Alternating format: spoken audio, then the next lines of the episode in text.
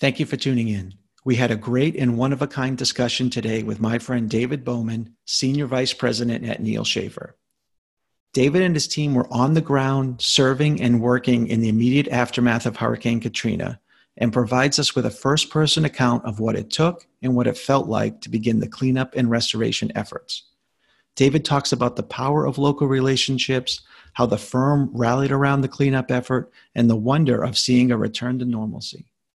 This is one of a couple of episodes we have planned where we dive into what it's like to find fulfillment leveraging our skills and talents in ways that directly impact the lives of others outside of our normal day to day work lives. And in this case, it all started with the question what can we do to help? So without any further delay, let's do it.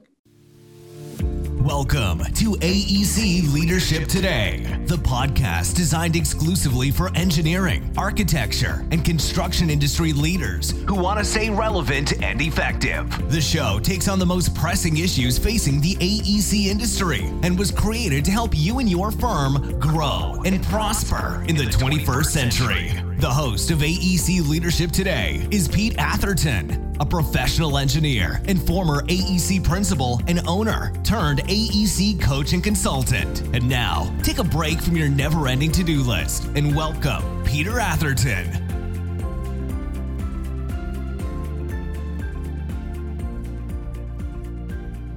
Hello, everyone, and welcome to another great episode of AEC Leadership Today. Today, we'll be speaking with David Bowman, a senior vice president at Neel Schaffer, and we'll be talking about how David and his colleagues helped set a standard for disaster relief engineering in the aftermath of Hurricane Katrina, a storm that literally hit the homes of employees, clients, and thousands of their neighbors in Mississippi. Welcome to the podcast, David. Thank you, Peter. Looking forward to it. Great. Well, before we begin, can you share a little bit about you, your career to date, and Neel Schaffer? Sure. Um, uh, I began, Neel Schaffer is a multidiscipline um, consulting engineering firm that it, um, its corporate headquarters is in Jackson, Mississippi. Um, we began in 1983 in Mississippi, and now we're in some nine to 10 states and have over 500 employees and uh, working throughout the South. Uh, I began working with Neel Schaffer in 1992 um, here in Jackson. Uh, uh primarily did, uh, um, I guess I was in the environmental section. Uh, we were doing stormwater permits and solid waste and um, water, sewer distribution, those water distribution, sewer collection. Um, in 1995, I, I, moved up to um, Columbus, Mississippi, um, and you know, doing basically we did some water plant renovations and a new water plant and some other utility type things. Um, but that's and then in 2001 I moved back to our corporate office and um, kind of my role at that time was um, primarily to um, help our um, uh, develop our offices throughout Mississippi. We have about 15 offices or 18 offices throughout Mississippi and and Jackson was where I could see my wife on a constant basis as I drove back and forth from the north part of the state down to the Mississippi Gulf Coast. And so we were um, um, starting offices in uh, Biloxi and Southaven and um, Laurel and Hattiesburg and a few other places. So uh, that's kind of um, what I've been doing and still pretty much doing the same thing uh, uh, here, still living in Jackson and kind of moving from Memphis down to the Gulf Coast and Mobile now. So that's what I'm up to. Well, I want to talk about your response and get into your response and your firm's response in the, the days and the months after the devastation of Hurricane Katrina. But before we do that, I, I just want to set the stage to refresh our memories um, because it's just so much, you know, we forget as time goes on. And so, just so that, you know, everyone listening is refreshed, I mean, you know, Hurricane Katrina, it hit in 2005, uh, first across the Florida Peninsula and then across the Gulf of Mexico towards Louisiana and Mississippi, you know, where it hit landfall just east of New Orleans. Um, and I just suspect that most of us around uh, then and watching the news and the coverage have the images in our mind of of all the devastation and the flood flooding, especially in and around New Orleans. Um, and today, Hurricane Katrina remains the most costly hurricane in U.S. history. Um, and that's after you know so many years since where we've had I think from my research, you know, before we we um, had this before the podcast here is you know we've had 20 very large and devastating hurricanes and superstorms since hurricane katrina. You know most recently hurricanes harvey irma and maria a couple years ago and this year hurricane dorian in the bahamas. So um, and so you know here we are. So and although you know the katrina hit near near new orleans its its strongest winds in the so-called front right the front right quadrant hit the Mississippi coast near Gulfport and Biloxi, and that created devastation and loss of life. And then, you know, once the storm hit, it traveled right up the length of Mississippi towards Tennessee. So that's sort of the background of how big this storm was. But um, as the storm was approaching, David, I mean, you're from Mississippi, lived in Mississippi in 2005 what was it like as the storm was approaching back in 2005? Well, it was interesting. There had been several hurricanes um, prior to Katrina in, in 2005. One was Hurricane Dennis, and they actually had an evacuation order in, in July.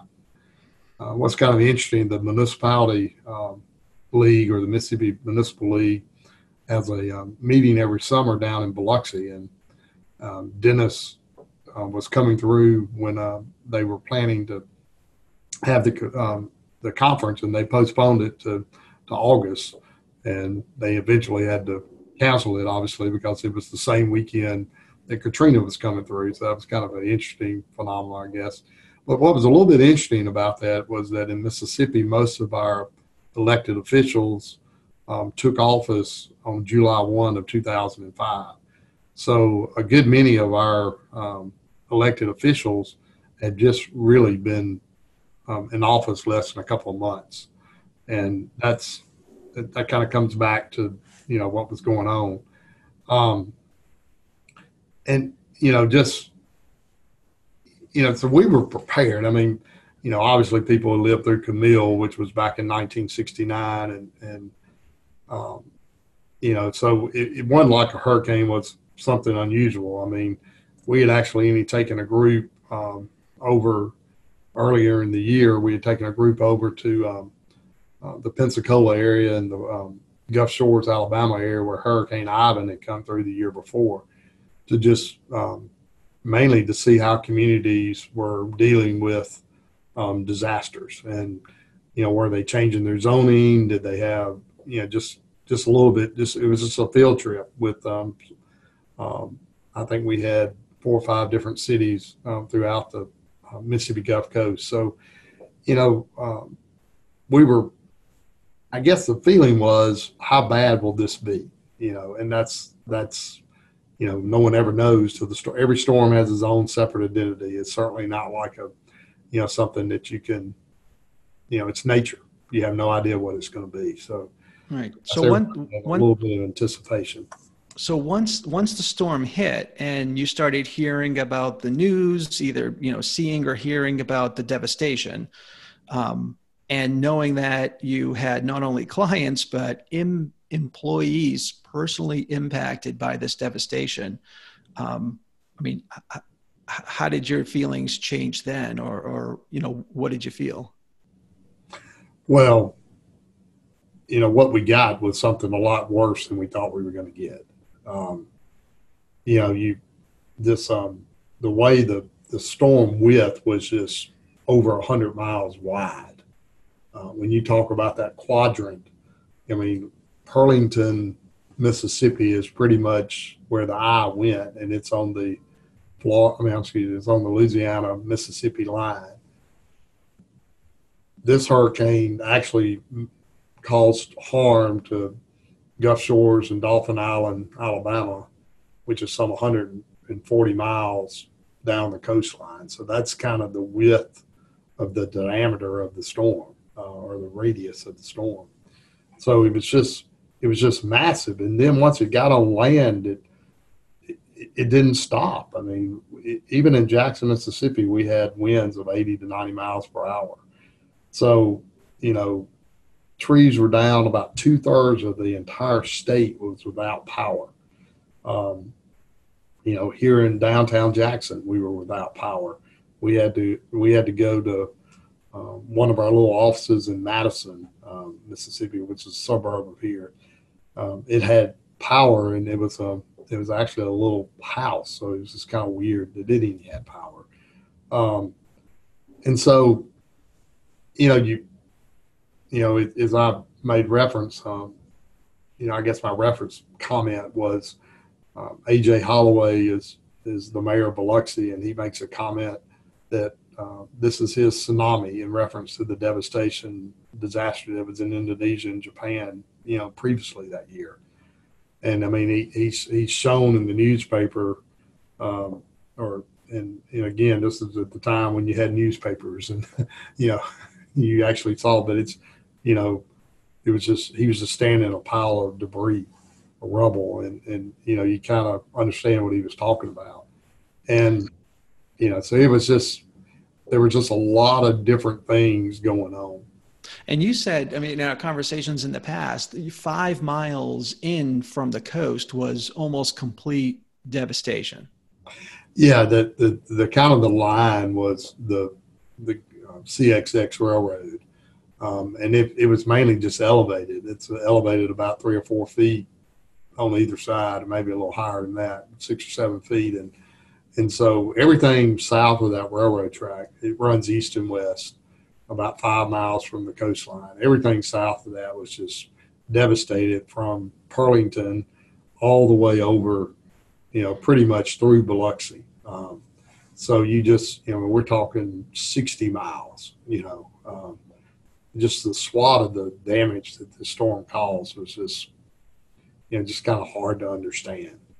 And, um, and then the other thing was the flooding. Um, the the storm surge in in the flooding that occurred. It, basically you had bayous and various different rivers and everything, some 20 to 30 miles inland that got out of its banks and and um, you know flooded homes. Um, you know, pretty much 30 to 40 miles inland um, in those situations. So all this is going on. The hurricane comes through on a Monday. A few days later, you're working with a client um, in Biloxi, I believe, and in a few more days, in less, you're doing actual boots on the ground work to plan for and start disaster recovery. What is that like? So Monday happens, it's the storm, you start hearing about this stuff. I mean, what what went into a few days later, you find yourself down on the Gulf Coast, you and your team, and then a few days after that, you're hiring people and starting the process to clean up and rebuild. Can you can you just share kind of that week what happened? Well, it, you know, now looking back on it, it was you know, sleep really probably never really happened. Um, you know, and when it did, it was, you know, pretty quick. Um, you know, there, there's just a lot of emotions that were going on. You know, the first thing we wanted to do is make sure all our employees were okay. And um, that took a couple of days. And, and um, then immediately, you know, we, we started, you know, we have all these offices to be a, a, a arm of our clients. And these, these clients, you know, we just were, you know, our managers and different people, they were just responding the way you would want them to. They they showed up at the public works office and said, "Hey, what can I do?" Um, and in Biloxi, um, which is where we we had a local office, but um, one of our engineers named Jonathan Kaiser was actually located in Pensacola. He had driven over with a, a chainsaw. Um, I don't know how he got there, but he got there and um, helped the city engineer get a tree off its house. And he was just he was just there. He said, you know, what can I do to help? And um, you know, so we're we you know this is we we did have cell phones and they were about they were getting ramped up and they were starting. So Jonathan's communicating with me and he says, hey, I just need you down here. The mayor of Biloxi is ready to you know, start a debris removal project, and he wants us to to help him manage it. And we were a little lucky and fortunate in the fact that the mayor of Biloxi had been involved with the cleanup of Hurricane Camille, and so he kind of understood the process.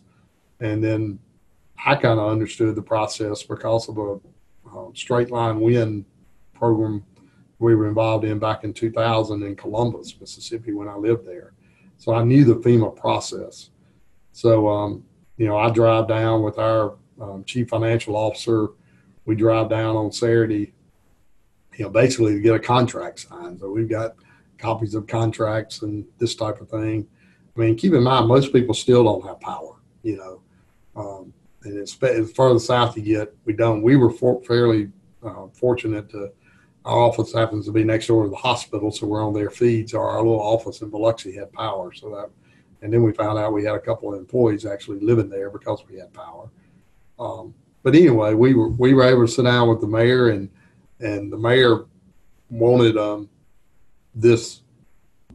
He wanted to keep this money in his community, so he wanted us to be the monitor and uh, we went through a process, and there was a large contractor that was local, and he was he was able to to be part of the bid, um, you know, to help clean up Biloxi. But we literally met with these contractors on Saturday afternoon, and um, he he was real smart. The, the mayor had the three contractors there. He said, "Look, I think I'm gonna need all of you." So I know he actually had a piece of cardboard, and he popped up the the lowest unit price per yard he said, uh, y'all mind working for this price? And the FEMA guy sitting there, he said, I guess that's legal.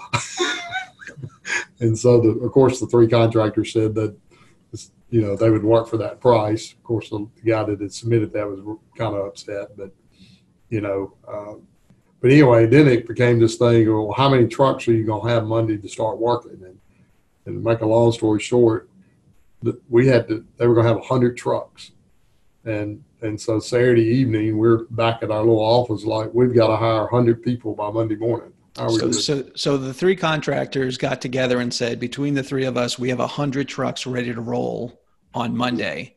Right. Um, and then, so and what are the logistics? So you, you had to start hiring people, but then you have to legitimize them. So what, what was that like? Again, no power, very little power. And so okay, so Saturday afternoon, you have three contractors, a bid that works, work has to start on Monday. And uh, How, what happens then? Uh, and my CFO says he's got to get back to, to Jackson, so he leaves me there without a vehicle.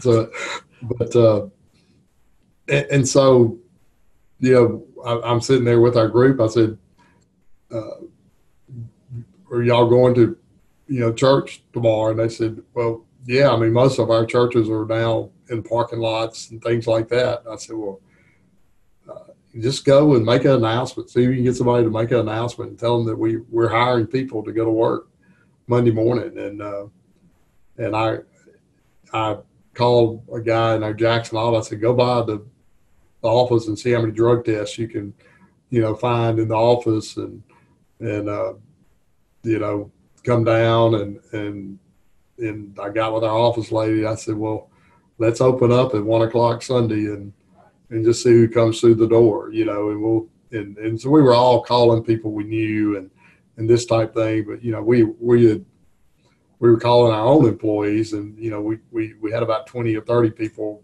so we had a few you know we had our managers and various different folks the other thing we had to do was sunday afternoon they were going to bring those 100 trucks by to get measured.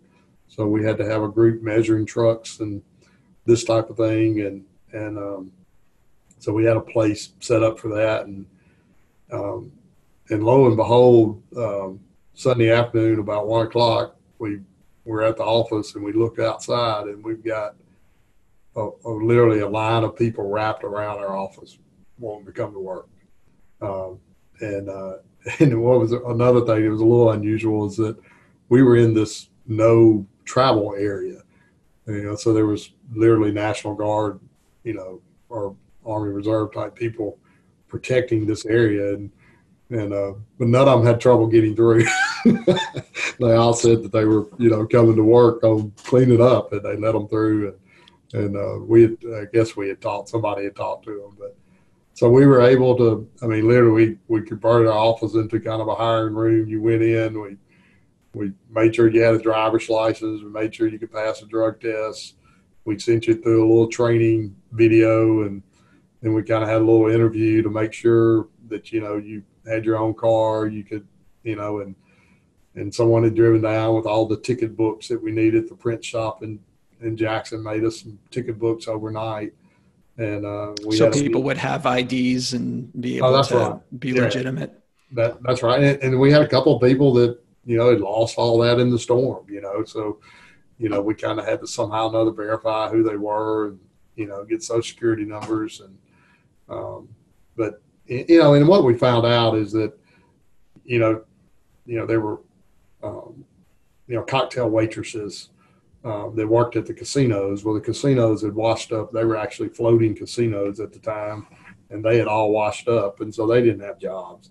And so we we found that people, uh, you know, there was a, a group of um, security guards at um, the Jackson County school system. Um, well, they didn't have jobs because the schools are all closed. So there was there was just a lot of people that basically worked by the hour that didn't have a job, and so this really was you know worked out well. I mean, they they had permanent jobs they were going to go back to eventually, but during this time they didn't have anything. So uh, we were able to to do it, and and you know, did it work perfectly? We, did we not have any problems or whatever? No, we had our our issues, but just being able to look those contractors uh, on Monday morning and said, you know, we're ready to go.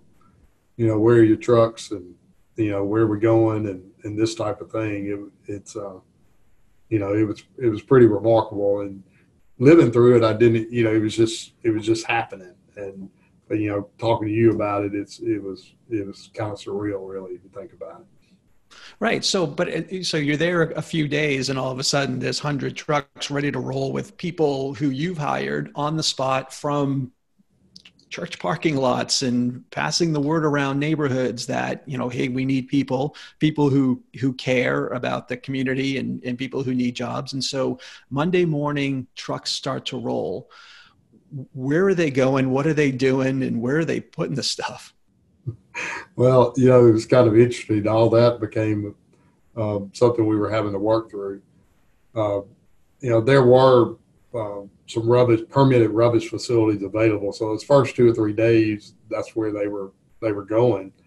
Um, but we quickly realized that you know we were going to fill these places up, and there wasn't enough space, and we wasn't making really great progress. If you want to know the truth, uh, because of, you know know, the travel to the, the permanent dumps and this type of thing. And and so we were uh, what one thing that was good that was going on. We had daily meetings, um, uh, you know, with local and state and federal officials. And so we were able to, and of course we knew these people. I mean, these are the people we went to college with. These are the people we worked with on a daily basis at the Mississippi Department of Environmental Quality. Um, you know, so you know, we had their cell numbers. We, you know, that type of thing. We were able to have conversations with them, and uh, so we were able to use. One of our guys came up with this good idea. It says, "Why don't we?" Um, they were building a, a highway, Highway 67, and they they it was a dirt work and and bridge and drain project, and so there was no asphalt. Um, and so they had built this overpass um, bridge over the the highway, and, and it was a, a, a loop, you know, back on loop around. And so we started using. We asked DEQ could we do a burn pit there um, because we had basically, you know, 270 degrees or so, you know, covered. And so we were. They let us use that as a, a burn pit. And so they would literally the trucks would come and we'd measure them, and then they would dump down into this burn pit and so that was that was one neat thing. And then we came up with a temporary permit, um, you know, for added, you know, uh, disposal areas, you know, and and we did a quick, you know, quick permitting procedure where we had to, you know, they gave us proof of proof that they owned the property, that they didn't have any wetlands, and you know, the, the runoff would be controlled and this type of thing. And so, um, you know, we were able to come up with several other sites, but it was just a lot of communication, a lot of activity to get all that coordinated. And a lot of local knowledge of, you know, we have these old or, or abandoned or, you know, recently closed landfills. Let's re-permit and reopen those. Okay let's wow. talk to the environmental folks. Let's get this done. And we have this burn pit. So anything that can be burned can go there. Anything that can't be burned can go to these you know landfill sites. Um, and it is so there's a lot of local knowledge and responsiveness and, and problem solving like on the spot because trucks are moving we need to get these you know we have, and at, at, the same time right there's search and rescue going on so it's it, it's sure. it's clearing yeah. the roads but there's also that element of there's still devastation and um, as the work's going on i mean there are crews looking for lost life or, or looking for life that might be you know stuck and and yeah, and you also had families that were coming back to see the devastation for the first time and seeing their homes destroyed or seeing their homes flooded, and you know there was just a lot of different things like that going on, and um, you know, and then um, you know we got the special waste issues that that were, you know, you had.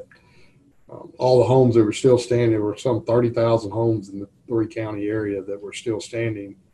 Well, every one of them along with the other homes that were totally destroyed, they had their, you know, their refrigerators. Um, you know, you get your refrigerator flooded and it and it's still standing, that you don't open it. Number one thing you don't do, and the number two thing you do is you roll it to the curb. So we literally had thirty thousand refrigerators sitting on the curb. Um, how do you get rid of those? Um, so we were able to come up with a real. Um, we found a, a a, a guy, a recycling guy. Uh, come to find out, he actually was part owner of one of the casinos in town. Uh, but Alter Recycling was the name of it. And, and uh, anyway, we put out a bid, and he bid um, as long as we could provide him. We provided a place with lime and containers that they could dump the food out in the containers with a you know little bobcat type thing, and and then we lined those those containers to keep the smell down, and then they crushed the refrigerators. Um, and then we, you know, come to find out that there were so many of these white goods that it actually moved the needle of the cost of recycling the pounds. But, uh, but I mean that that was just one thing. We had cars and boats and uh, household hazardous waste and uh, you know just you, you know thing you know things you just didn't even imagine. There was um, the big industry down there is seafood and uh, we had freezers and freezers of, uh, of seafood that was lost because they had lost power or they, the freezers were destroyed. So how do you get rid of all this seafood? Um, you know, it's so it, it, it, was just you know just as soon as you thought you had your hands, you know, you were able to handle something, something else came up.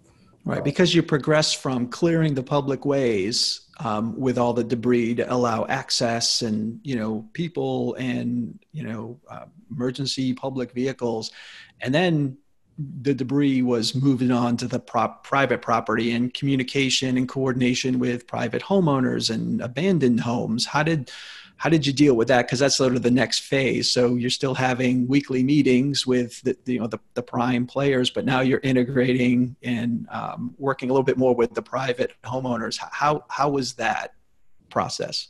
Well, um, you had to get right of entries from those private you know homeowners to allow them own your home. First, we had to get FEMA approval to allow us, and then we had to you know have that, and we did a little inspection to make sure FEMA you know it had met their guidelines but you know, uh, you know that was probably, um, and they and they had all its own issues. Uh, you know, first was just going on the private property to get, you know, trees that had fallen on people's homes and some of those type things, um, and you had to make sure they didn't have insurance. And but in a lot of situations, um, you know, they didn't, um, and so we were able to to really, um, again, because of all these people we had, they lived in the communities that were affected or themselves were affected. They were able to tell their neighbors, you know, hey, if you want some help, this is how you get it. and um, so that really was was part of that. Um, you know, but but then it then it moved on. Okay, you have this abandoned house that's been destroyed or moved or whatever. How do you get rid of it? Um, and you know, the Corps of Engineers was also working down there, and you know, you know they were trying to get consultants to come in and do asbestos tests and all this type of thing and historic type preservation issues and everything. And you know, we were just getting with our DEQ and said, hey, if we what if we adopt this policy or where everybody goes through a training program and you know there's constant water on site to keep the dust down you know can we just go in and take these houses down and load them up and haul them away and you know they were like you know that makes a lot of common sense. So sure. And so you know we at night we would have these training programs um, and then you know and and then the Corps was over there what are you doing? I mean you didn't go through through tests and all this. And and uh, you know we were we were just we were trying to come up with solutions to move it as fast as possible, and uh, it really it really worked out well, and we kind of set the standards for that. Right. Well, and and you you set the standards in that what was done in this you know sort of first county you were working in, it ended up setting the standard for the other counties, and, and eventually you know you moved in to to lead some of the recovery efforts or or the um, the the debris removal efforts in those counties too, right? it, it, that's right. It, we started out with Biloxi and we ended up with Jackson County and Hancock County. Biloxi's in Harrison County. Um, so at one point we we had over 300 monitors and working in all three counties. And and part like and it was the mayor's philosophy and, and, and maybe it's a philosophy overall with disaster relief recovery is the, the quicker you can remove the damage, the, the, quicker you can rebuild, but also the community can heal. And, and that was a, that was a motivation too in serving the client's interest in we need to get not only to start the rebuild, but to really um, get the community to start healing again. We're motivated to, to really serve here uh, and clean up this mess. Uh, and, and is that part of the, the motivation and the problem solving with, okay, this, this can be a little bit of a hurdle. How do we get through this testing effectively, train our people, and be able to move the debris to get the community to move forward? It, was that was that part of it? Sure. Uh, you know, the last thing we wanted to do was to to be the the guys that said, "No, you can't do this." You know, uh, when a problem would arise, you know, we were immediately trying to figure out ways to resolve it. And, and, and you're right. I mean, a lot of it had to do with our relationships with um, not only the, the, local officials, but the state. And, and we got to know the federal, the guys with FEMA, just like we had, you know, um, and, and, it, it wasn't, you know, but it was just, they were here doing a job and they wanted to do a good job too. They didn't want to be no people either. I mean, they wanted, they were, they were bought into let's let's what can we do to move this forward? And uh, but you're exactly right. I mean uh, I'll, I'll, never forget i had three or four guys. We had gone up to north mississippi. Um, these were just you know some of our employees just for a weekend long weekend. This was like in november or something. And and uh, we were doing something i said man y'all just look like y'all are miserable and they said, "No, we're as happy as we ever been. We've been we've spent three hours and hadn't seen devastation." You know, so you know everyone really wanted to move on and quit looking at this, and uh, so that's. Um, I mean, I just think that was that was kind of a big motivation behind that. And there was a lot of work going on within Neel Schaffer to support the core team that was down there. So, and how many how many people in your firm was sort of this core team that were working with local, state, and national officials to sort of pull off this, you know, disaster relief debris removal? You know, we we we probably, you know, the core team, you know, probably started out with about five to ten people, and then it kind of grew to about thirty. Um, but you know, but yeah, you're exactly right. I mean, um, you know, about once every week or so, or maybe maybe ten days or so.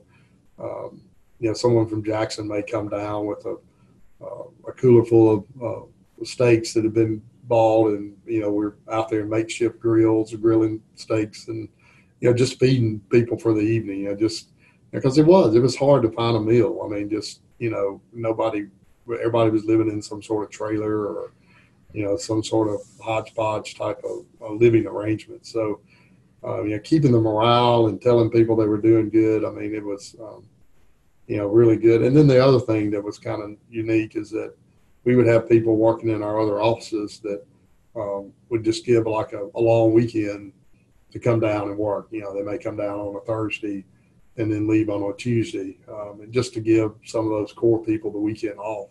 Um, and that was really, you know, I think those folks really felt like they were part of something, and uh, you know, just it kind of built, you know, built around that a little bit. Right, and, and that must be just a good feeling. I mean, to to to know that you know as an employee i mean your firm is is making a big impact obviously and you know i can personally step in and, help out and you know or you hear of the firm kind of pulling together and, and doing that knowing that people are sacrificing you know to, to be down there. And um, so I'll, I'll let you comment on that sort of the atmosphere and the mood within the company. Yeah you're exactly right. I mean our, our philosophy as a company mr neel always said was to be part of the community we live and work in. And so you know very rarely are we really able to do that. Um, you know we say that and we want to be a part of that. And uh, you know here was here was we were able to use our expertise our ability to get things done and really make a difference in the community. And so it was a very very worthwhile situation. And so even that person that's relieving somebody from the weekend to you know the person that woke up and you know worked it every day for 12 to 14 hours you know, everyone, you know, wanted to be a part of something, and and everybody kind of wanted to, you know, step in, and if that meant, you know, hey, I've got this other project that, you know, I probably need to have somebody work. You know, we need to be meeting those deadlines too. Well, you know, there were other people, you know, like from Birmingham, they took on, you know, some of our engineering projects because, you know, they knew that we didn't have the staff. You know, the staff on there in Biloxi was was working on debris removal, that type thing. So, you know, it kind of made everybody, you know, uh, it, it, expanded more than just the people that were affected for sure. Right. And, and those, I mean, you and your team down there, and I know you personally, you know, so you lived months in a FEMA trailer and, you know, I don't know how many times you said hmm, half a dozen times or more, like had, you had to fix your tire in your truck because driving around was, wasn't it wasn't a smooth road. So, I mean, there was sort of the, the, the personal, you know, um, serving and, and the sacrificing others of you and your team. I mean, how, how, how did you get through the 12, 14 hour days and, oh no, I got to fix my car again, you know, and then sleep in the cot. I mean, how, how, how, was, what was that like going through it too? Yeah. You know, I, I think that the, the real key to all of this was that we, I mean, this kind of sounds kind of corny, but we did have each other a little bit. You know, um, you know, it really was not a. I mean, there were people that were going home to their families, but there was still a small group of us that, you know, really, you know, family was somewhere else. You know, they were in Pensacola, they were in Jackson, or or somewhere else, somewhere else, and so, you know, we were eating dinner with each other and breakfast with each other, and you know, so you know, when you had a flat tire, you know, you called the other guy, he came by and got you. We had a, you know, we, we figured those things out together. But, um, you know, I don't know, it sort of sounds kind of corny, but it, it, I, I don't think you could do it if you didn't have that kind of team atmosphere, you know, going around. Um, and so that, I think that had a lot to do with it. Right. And you, and you were productive too. Um, you know, as far as the amount of production that your team was the the amount of waste you were hauling, how fast. I mean, that compared very favorably to some of the other contractors who who were there. I mean, they showed up and they they cared and they were doing the work too. But um, you know, for your team, I mean, you were significantly more effective at removing material. Yeah, and and that was just because you know a little bit of it is just the local knowledge of the area. Um, that had a lot to do with it. Um, but uh, you know, we just had no startup ramp up time. I mean, we were just able to to go out and and, and we were fortunate that in mo- most situations our contractors were local too, and so uh, I mean, we, there was a many a situation where, uh, you know, not many, but there were several situations where like um, you know, we'd be working, say, in, in Jackson County, and we see a crew that um, was about finished with the area that they were working in, and you know, so we would connect them with a contractor, you know, somewhere else, so they could, you know, improve their capabilities. You know, we were just, you know, we kind of uh, because of who we knew, we were able to keep everyone busy. And what what were you looking back now, um, or even that you recall then? I mean, what what were, if you don't mind sharing, what what were some of your, you know, mo- like your your greatest memories or most positively impactful, or like your hardest memories of of being there and and working in that period? Again, the the, the days, months, and and um, weeks after the the hurricane. Well, um, you know, sometimes that actually blurred together your greatest and your hardest memories.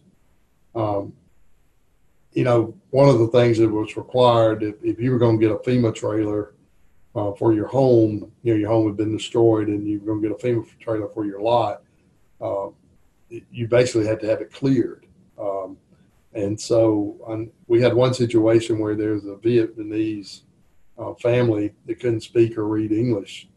And they were living in their car, and this is in November. So, you know, they've been there for you know, two or three months.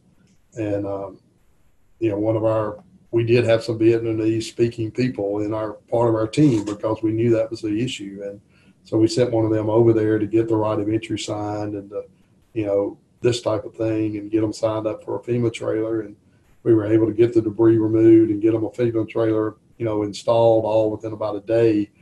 And you know, and just seeing them, you know, when the FEMA trailer rolled up and getting it hooked up and just, you know, knowing that they were not going to have to spend another night in their car.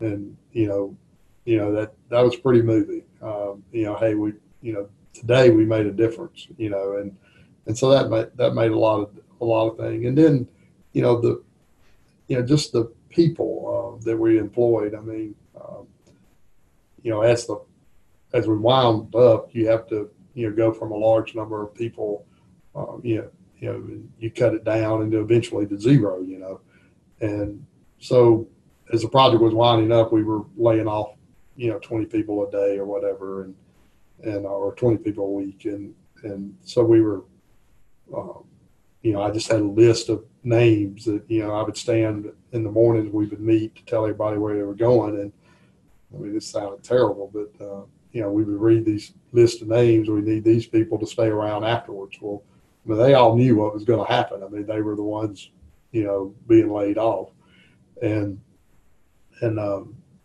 I remember this. And so, of course, you can imagine some of the emotions that go in with that. But I remember this guy coming up to me, and I'm like, and he only has one hand, and I'm going, oh my gosh, why did we lay him off? You know, uh, and so I uh, come to find out he he comes and gives me a hug and he says, "I just want you to know I have not worked since my hand was um, I lost my hand in the war, and he had been in Vietnam, and uh, and so he says this is the greatest six weeks I've had since that incident, and you know I said, well, I feel terrible about laying off. He says, no, I understand. I, you know, uh, I understand what's going on. You know that you have to do what you got to do. But he was just anyway. It was just kind of surreal to see how we could help people and you know and just some of the even the joy of the people working for us was was very unique how did how do you think that boosted your career um, or you know m- made you think about the work that you did to be able to have that sort of the face to face direct community touch to, to really serve. I mean, as engineers, we serve community. I mean, we live, we, we build the the environment that we live in but you know it's a little different in this setting. I mean how, how do you think that affected your your career and, and how you think of your your job and your firm? Yeah when i was um, obviously when i was living through it i probably never had this thought uh, or never any thought about the question you just asked me. But of course as time has gone on you know we're now some 14 years later um, it, it's it's really no way you could ever uh, replace what you were doing because you were literally coming in every day and making you know making a difference. You could see what you were doing. You could you know you were doing something. And you know, very rarely do you ever have that opportunity uh, in your career. I mean, I mean, gosh, now we, you know, we get hired to do a, a wastewater plant or whatever, and it, and it may take you, you know, six to eight months just to get your contract signed. And, and here we were getting contract signed in the morning, you know, we're getting selected in the morning, contract signed in the afternoon, and going to work the next day. So, you know, but but just being able to be part of a, you know, of the the you know, when the city like a, a restaurant would open or people would be back in and like you talked about earlier about the normalcy of life. I mean, you just really felt you know, just I can't describe what that feeling was like, but you really felt like you were a part of making all that happen. And um, and when you can do that, it it's certainly meets why you became and why, why you're doing what you're doing. Right, and and you know, there's so many. Again, I, I as as engineers and architects, I mean, we we do so much to serve others and and that's i mean good people go into this industry and good people have super successful careers and have a lot to be proud of. But I meet constantly um, engineers who and architects who want to have this direct personal impact with real need. And, and, you know whether it be serving in their local communities you know as far as like an outreach program to really make a difference outside of their day-to-day skill set or leveraging their day-to-day skill set in, in a different way um, or whether it be you know working with some of the great you know nonprofits that are out there like bridges to prosperity and engineers without borders and water for people and just be have that experience to leverage their skills in, in a way that they know children don't have clean water today but they can tomorrow if i do that. Or you know kids can't go to school or this mom and dad can't get a job unless there's access across this ravine. And and i can build that today. And i think it, people are very interested uh, if not starving for, for those opportunities at least at one point in their career um, and I know I personally have benefited from a dozen years of doing work, you know, alongside my professional career, working in the developing world and even some local communities. Um, I, guess, and that that sort of speaks to you did it unfortunately in your neighborhood you know in, in the neighborhood of of you know the, the area that affected you the most um, and, and, so i mean I, but i think that ultimately is something that we have a skill set that we can offer and we can make a real impact. I mean do you do you see that as in the in the employees that you work with and people that you just meet in the industry that they're interested in having this opportunity just to serve? Um, when, when bad things happen we can help and we want to do that. Right. You know as you as, as i walk through life i'm always asking myself am i making a difference or i'm doing my purpose in the world? I mean i, I don't know of an individual that very rarely asks that doesn't ask that question. And you know, this event, you know, I don't through faith or whatever you want to um, call it, but it was certainly the most fulfilling in my lifetime. And uh, most of our employees are that were involved feel the same way, and we have a special bond with each other. And as our careers move on, you know, we're able to, you know, always go back to that. I, I was uh, in a meeting the other day, and a Uh, one of our a couple of our former employees have moved on to our client. They're now our clients, and you know, we, you know, there's certainly you can't ever take that relationship that we had, you know, working together through this. But you know, it, as you talk about, you know, we're always looking for how can I really make a difference, and you know, we were just very fortunate to be fortunate and unfortunate, I guess, because we had a disaster, which is terrible, and there are disasters every day going on. Like you say, there's hurricanes, and they cause major disasters and, and that type of thing. And and we're as a company still involved with doing some of this, but um, you know, I think the difference is, you know, even when you're doing the uh, you know work in other countries and different things with water for people and things like that. I know that's fulfilling, but what was so fulfilling about this is it was just your neighbor. It was somebody you knew and somebody you, you know, that you went to church with or somebody that you, you know, did something for. And, and, um, and I, you know, just, it just, that part of it, being able to help someone that you kind of knew or somewhat knew or, you know, just, just being able to put that all together, I think that made it just so much more fulfilling. Um, and you know, so it's anyway. We certainly had our role, and I think we played, we did well with our response to that role. Yeah, I mean, positively impacted lives, you know, um, in the community and, and, in the region. And I, am super appreciative that you know you shared this, and I've, you know, when we first met a few years ago, um, you know, and you shared a little bit about this, I was just, you know, I, I knew there was something there, and I was intrigued, and, and I'm just so thankful that you were able to share this you know with others because i mean sometimes we just we get the headlines and we don't understand um, all that goes into it. And particularly as engineers and architects and you know problem solvers of the world serving society i mean to understand the depth and and what goes in to clearing the roads and and starting you know renewal i i, I think it it, it's very interesting, and I'm I'm honored that you shared that with us. And as as we close, is there anything else you'd like to add to um, to encourage encourage engineers and, and architects and, and leaders to to um, to get more involved and serve others? Um, sure. You know, I think the main thing is is is don't um, you know don't be afraid. You know, if you see something, I mean, something happens, or if something around you is is there, um, you know, don't think that you can't get involved and make a difference. Um, I couldn't imagine if we had never went by and said, "Hey, what can we do to help?"